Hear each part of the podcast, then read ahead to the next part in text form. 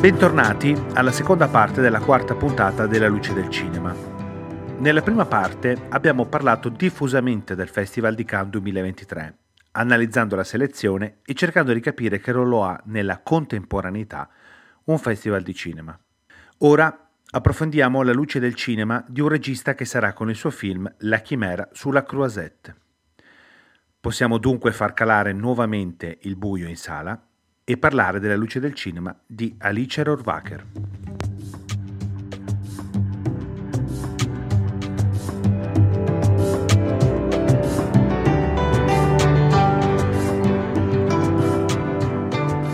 Alice Rohrwacher, classe 1981, nata a Fiesole, sorella minore dell'attrice Alba Rohrwacher e figlia di Reinhard Rohrwacher, apicoltore. Questo dettaglio è utile per capire un momento specifico della sua filmografia. La regista cresce in campagna a Castel San Giorgio, provincia di Terni, nell'agriturismo di famiglia e mentre la sorella vola a Roma al centro sperimentale di cinematografia per diventare attrice, lei si iscrive all'Università di Torino al corso di laurea di lettere antiche. Il cinema però è nella sua vita, quindi prima studia sempre a Torino tecniche narrative, sceneggiatura e drammaturgia e poi si sposta a Lisbona per frequentare un master sulla sceneggiatura e il linguaggio dei documentari. E nel 2005, a 24 anni, comincia a lavorare come montatrice, direttrice della fotografia e sceneggiatrice. L'esordio alla regia è nell'episodio La Fiumara, all'interno di un documentario collettivo dal titolo Che cosa manca. Continua poi la sua attività di montatrice fino al 2011 quando la Kinsender Liseteur la chiama per presentare la sua opera prima, Corpo Celeste. Individuare un linguaggio specifico nel cinema di Alice Rohrwacher è complesso, perché non usa una grammatica ricorrente. Lei stessa si definisce una sgrammaticata perché non conosce profondamente tutte le regole. Possiamo dire che tematicamente ci sono dei ritorni e dei rimandi, come il valore della natura nella relazione con gli uomini, con cui si instaura una lotta a volte impari. Infatti, se l'essere umano è scorretto, ci dice il cinema della Rohrwacher, la natura al contrario tenta di sostenerlo e di aiutarlo, per quanto sfruttata. A questo si collega il tema del ripensare e riprogrammare il legame dell'uomo con la terra prima che scompaia. Infatti altro tema fondamentale è la scomparsa del mondo rurale, fiaccato dal processo economico e dai processi di massificazione. Lo sguardo della regista nel ritrarre tutto questo non è sentenzioso né maligno, ma al contrario poetico, dolce, illusorio, con basi solide e salde nella riflessione politica, nel senso di interesse della cosa pubblica. Il suo cinema, nonostante possa apparire sognatore, perché venato di atmosfere bucoliche e lontane dai rumori cittadini, è prettamente reale e obbliga molto spesso lo spettatore a prendere una posizione in merito a quanto descritto e sicuramente è spinto a una riflessione. I suoi film dunque appaiono silenziosi, serafici, minimali, ma al tempo stesso pieni di una carica che a un certo punto deve esplodere, sempre in maniera silenziosa seppur significativa.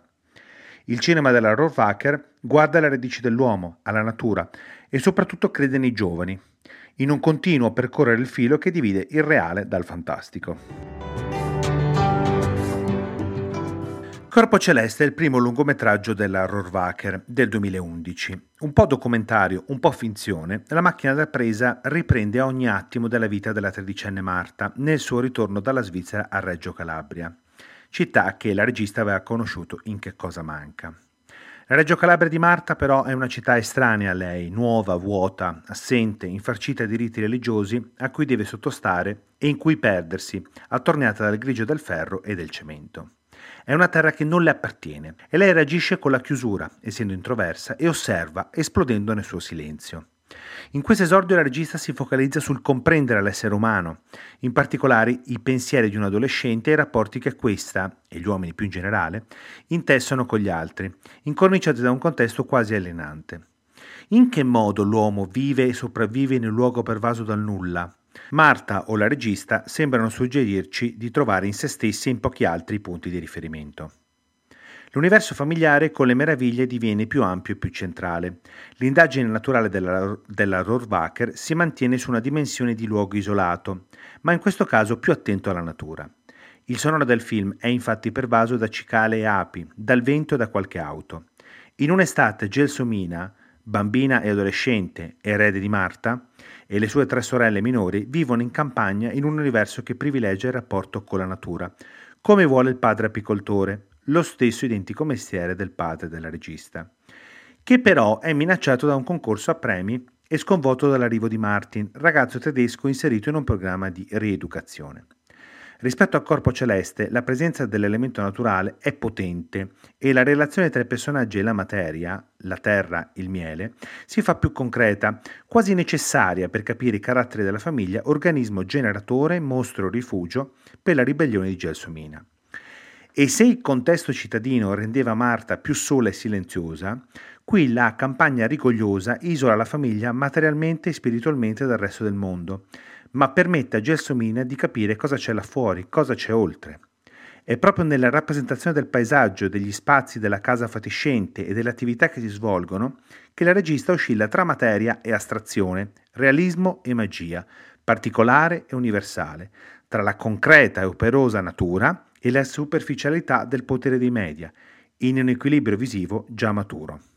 Il mondo rurale è al centro di Lazzaro Felice 2018, terzo lungometraggio della Rohrwacher, dove si consuma il contrasto tra servi e padroni, tra il paesano semplice Lazzaro e il giovane nobile arrogante annoiato di Tancredi, che vivono nel borgo dell'Inviolata, posto lontano dal mondo, retto dalla marchesa Alfonsina de Luna. Il film infatti si presenta come un'allegoria dell'umanità e della sua incapacità di vivere senza sopraffare l'altro, senza sfruttarlo. Ciò si concretizza nel film innanzitutto nel potere di sfruttamento della marchesa nei confronti degli abitanti del borgo, che tratta come veri e propri servi, che a loro volta schiavizzano il povero Lazzaro, che non conosce la menzogna ed è servizievole per sua natura. È un Lazzaro comunque felice della sua vita e della sua amicizia con il giovane Tancredi. Poi il film cambia e la regista passa dal reale al sovrannaturale, dalla campagna alla città. La famiglia di Lazzaro ora è triste, non ha più l'innocenza di prima, ma si confronta con la crudeltà anche morale dell'uomo. Dalla silenziosa Marta che osserva, alla ribelle Gelsomina che cerca altro, al miracolato Lazzaro, che grazie alla sua incapacità di provare il male sopravvive a tutto e a tutti. Non si adegua il giovane paesano ed è per questo sovrannaturale, oltre l'umano. E in un mondo iniquo, solo la luna che Lazzaro osserva appare giusta. Con Lazzaro Felice si conferma nel cinema di Alice Rohrwacher l'elemento naturale. L'uomo si incattivisce più di quanto visto nei film precedenti e rimangono i valori puri moralmente corretti. Il 2020 è un anno significativo per la produzione di Alice Rohrwacher. È l'anno della sua collaborazione con l'artista francese JR, con cui realizza il cortometraggio Omelia contadina, in cui si celebra forse la morte di quegli ideali puri e corretti che avevano tenuto in vita Lazzaro. Partiamo dal presupposto che Omelia contadina è più di un corto, è una performance, un'azione filmica che vuole diven- difendere l'agricoltura. Nella campagna laziale, già indagata negli altri film della regista, alcuni contadini si riuniscono per celebrare il funerale dell'agricoltura. Per fare ciò, la macchina da presa si stacca dal suolo e con inquadrature aeree si vede la loro marcia in cui, anticipati dalla banda, i contadini trasportano alcuni cartoni giganti raffiguranti gli stessi contadini verso le loro fosse. C'è compostezza, serietà, presa di coscienza, non tristezza nei loro volti, non c'è rassegnazione, non ci sono lacrime, ma solo l'accettazione dell'azione scellerata dell'uomo che sta uccidendo e saccheggiando il pianeta e mettendo l'agricoltura il fondamento vitale, esistenziale e commerciale della vita dell'uomo in ginocchio. Quindi c'è anche rabbia, perché il contadino lavora per la terra e per se stesso e non chiede nulla in cambio. È una rabbia silenziosa, però, come quella di Marta e Gelsomina.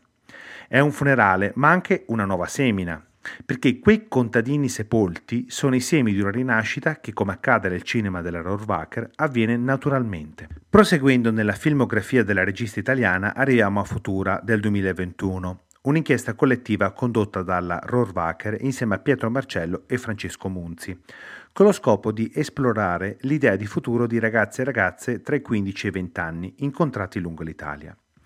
Gli occhi degli adolescenti raccontano i luoghi in cui abitano, i propri sogni e le aspettative, condite di paure e desideri.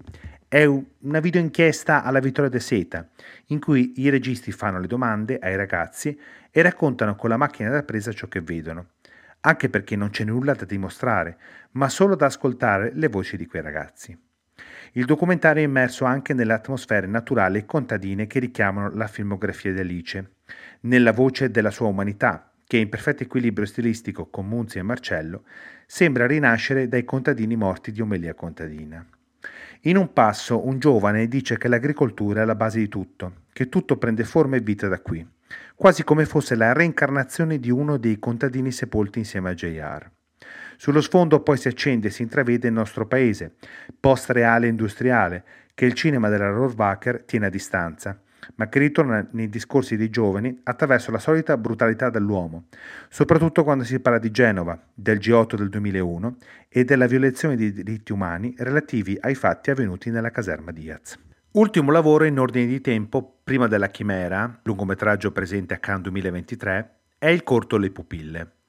Quando Alfonso Cuaron, in veste di produttore, ha chiesto di realizzare ad Alice un cortometraggio natalizio per Disney Plus, la regista ha portato nell'atmosfera natalizia la sua fantasia, che si materializza in realtà.